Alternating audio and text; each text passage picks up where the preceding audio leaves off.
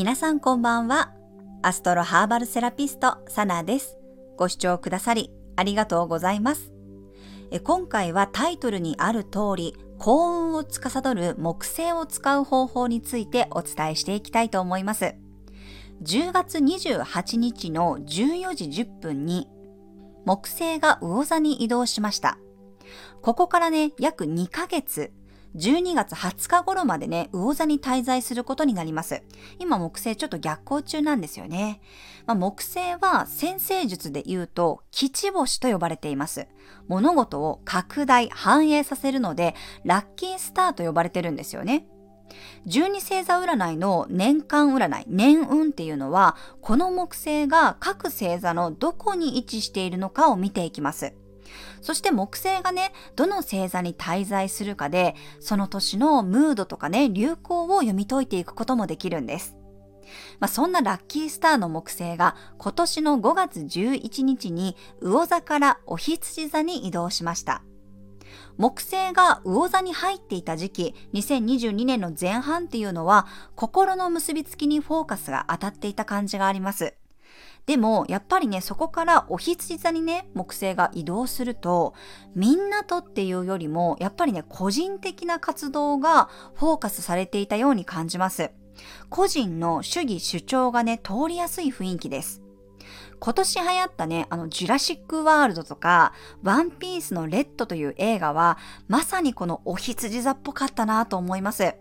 お羊座は色だとね、やっぱ赤なんですよね。血を連想させるし、スピード感とかスリリングな感じのものがイメージですね。なので冒険心とかね、あとスポーツとか格闘技っていうのもお羊座のイメージに当てはまるかなと思います。なのでそういうものがね、やっぱり今年流行りやすかった。そして来年の前半もまた流行っていくんじゃないかなと思います。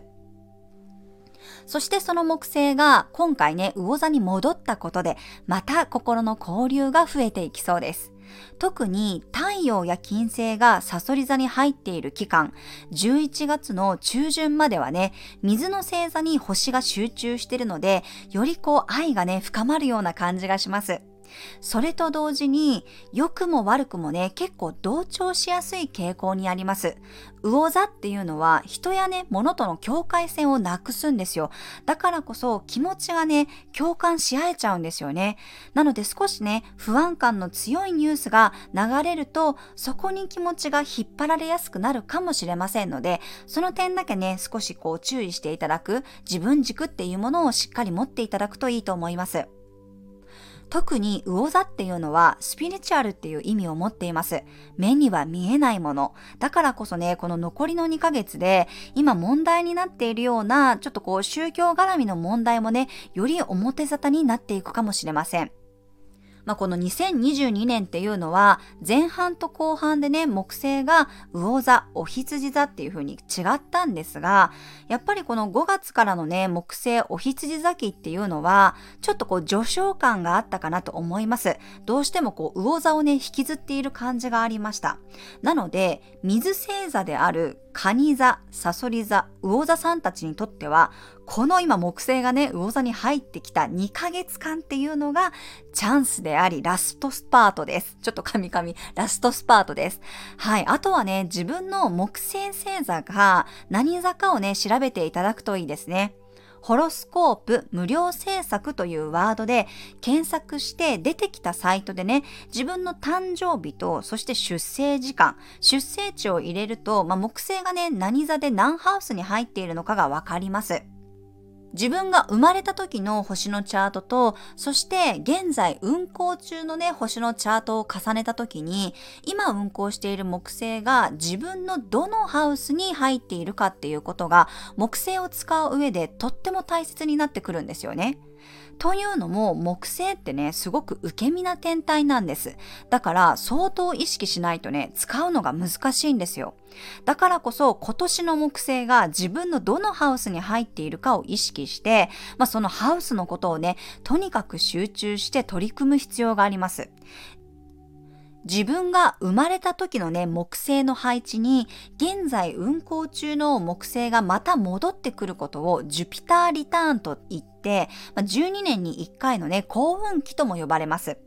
ただ、いくらね、ラッキーな時期でも、やっぱり何もしないところには芽が出ません。いくらね、こう素晴らしい土壌を一生懸命耕したとしても、やっぱり芽を出すには肝心の種をまかないといくら待っても芽は出てきませんよね。だからこそラッキーだと言ってあぐらをかくのではなくてやっぱり行動することが大事なんです。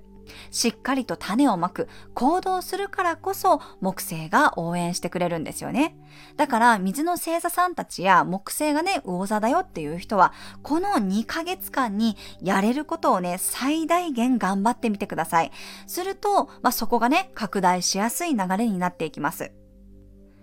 逆に火の星座であるお羊座、獅子座、伊手座さんたちや、まあ、木星がね、お羊座だよっていう方たちは来年からが勝負です。今年の12月20日にね、木星またお羊座に戻っていきます。そこから来年の5月まで約5ヶ月間が本領発揮です。一気に木星が駆け抜けていくので、この5ヶ月間をもう猛ダッシュでね、やりきってください。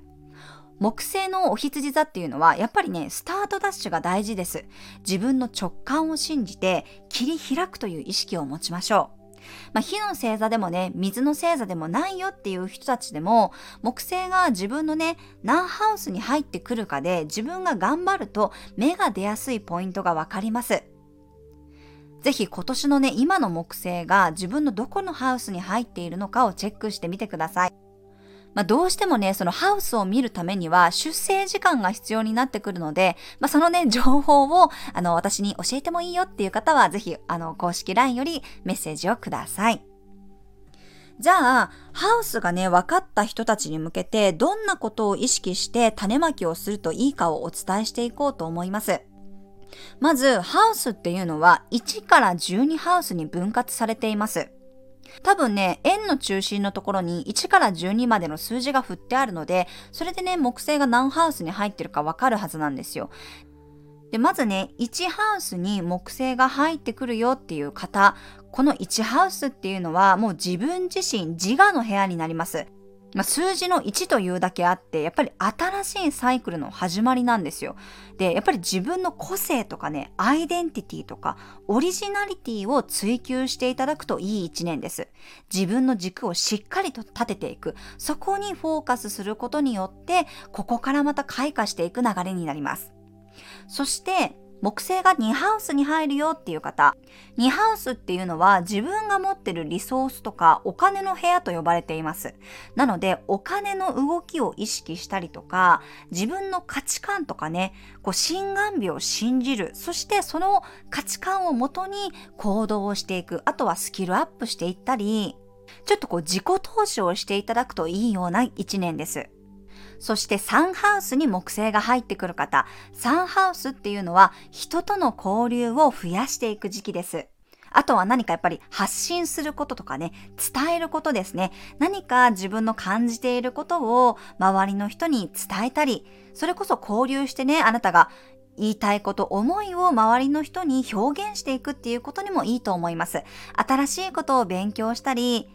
発信活動をしたり、人に何かを教えるっていうことも向いている時期だと思います。そして4ハウスに木星が入ってくるよという方、この4ハウス、自分のルーツとか基盤、居場所という意味があります。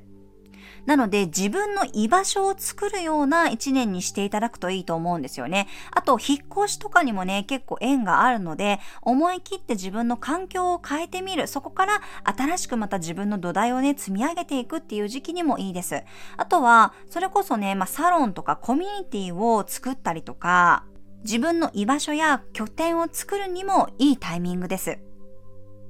そして5ハウスに木星が入るよという方、もうこれはね、自己表現の部屋なんですよ。とにかく楽しみを追求するとき。ちょっとね、もうわがままなくらいに自分のやりたいことにフォーカスしてください。あとはクリエイティブなこととかね、芸術面でもインスピレーションを得やすくなりますので、とにかく自分がワクワクすることに意識を向けて行動していただくといいです。そして6ハウスに木星が入るよという方、6ハウスっていうのは奉仕の部屋なんですよね。まあ、お仕事を拡大させていくときにもなります。あとは、ちょっとメンテナンスっていう意味もあるので、まあ、体とか仕事に関するメンテナンスをしていったり、自分一人でもいっぱいいっぱいな時は、やっぱりこう外部にね、委託してみるとか、パートナーシップを結ぶのにも適していると思います。そして人一倍ねやっぱりこの期間っていうのは何か自分がもらうっていうよりも与える精神で何かをやっていくっていう意識を持っていただくといい時期です。そして7ハウスに木星が入るよという方、7ハウスはパートナーシップの部屋です。なのでビジネスパートナーが見つかりやすい時でもありますし、積極的に出会いを求めて動いてみると、いいパートナーとね、ご縁がある可能性が高いです。そして8ハウスに木星が入るよという方。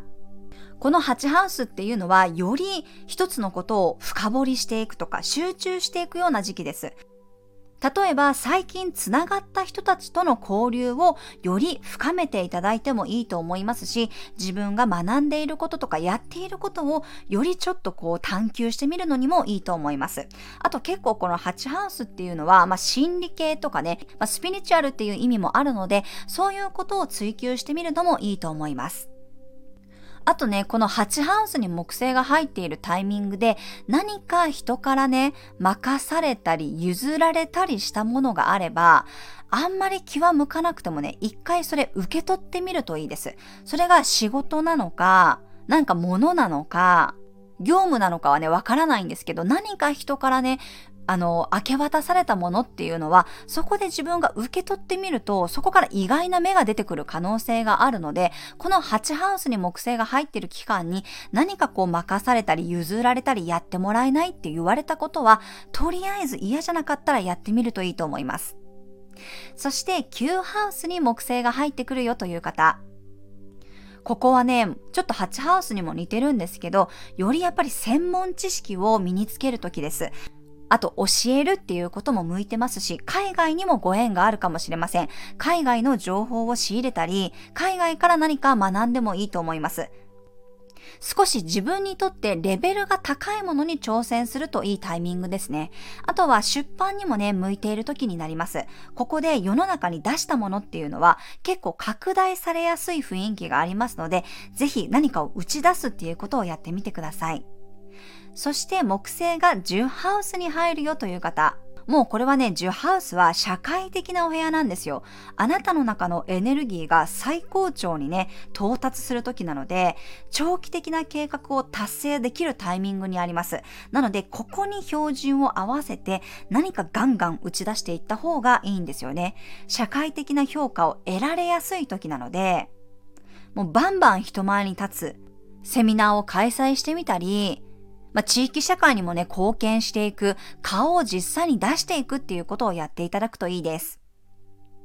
そして11ハウスに木星が入ってくるよという方、ここもね、人とのつながりを広げていくタイミングです。特にオンラインサロンとかね、ネットに鍵があります。あとは異業種交流会とかね、まあ、そういうコミュニティの中で人気が出やすい可能性があります。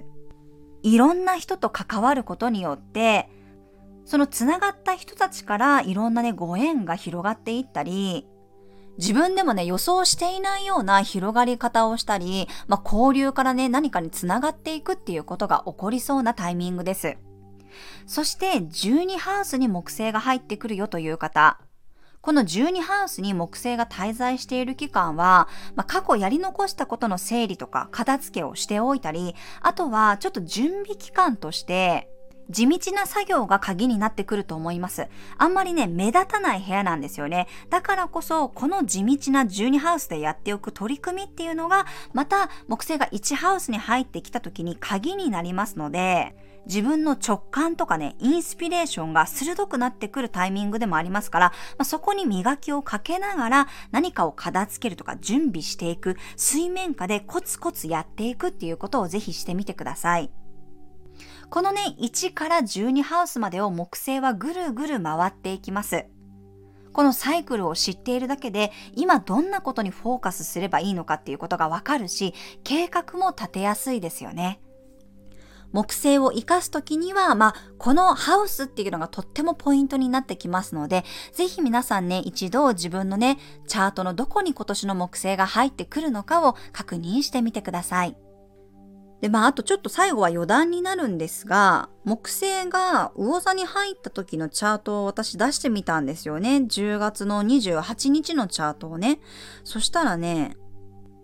魚座木星はちょうどね、1ハウスに入ってますね。アセンダントも木星なので、やっぱり社会全体の雰囲気が結構共感ムードになると思います。スピリチュアルなことが拡大していく傾向があるかもしれません。木星と冥王星もセクスタイルというね、調和の角度をとっているので、より木星のパワーを冥王星によって強調されそうな感じがします。あと8ハウスに結構天体が集中してるので、自分のこと以外でなんか忙しくなるっていう人もいるかもしれません。民衆を表している月が MC というね、ホロスコープ上のこう天頂に乗っかっているので、なんかみんなちょっとね、キャパオーバー気味になりそうですね。自分の役割が増えそうな感じがします。で、土星っていうね、制限の星も12ハウスで隠れてしまってるので、自分のこの許容範囲を超えてでも請け負うっていう人もいるかもしれません。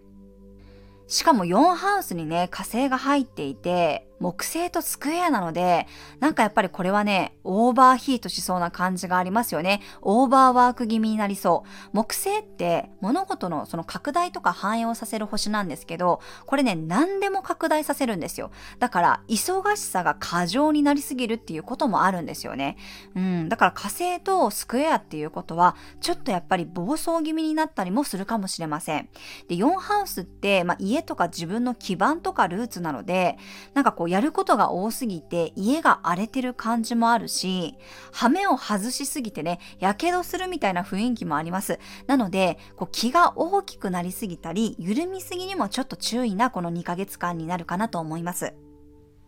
まあ、木星が魚座に入って、ちょっとこの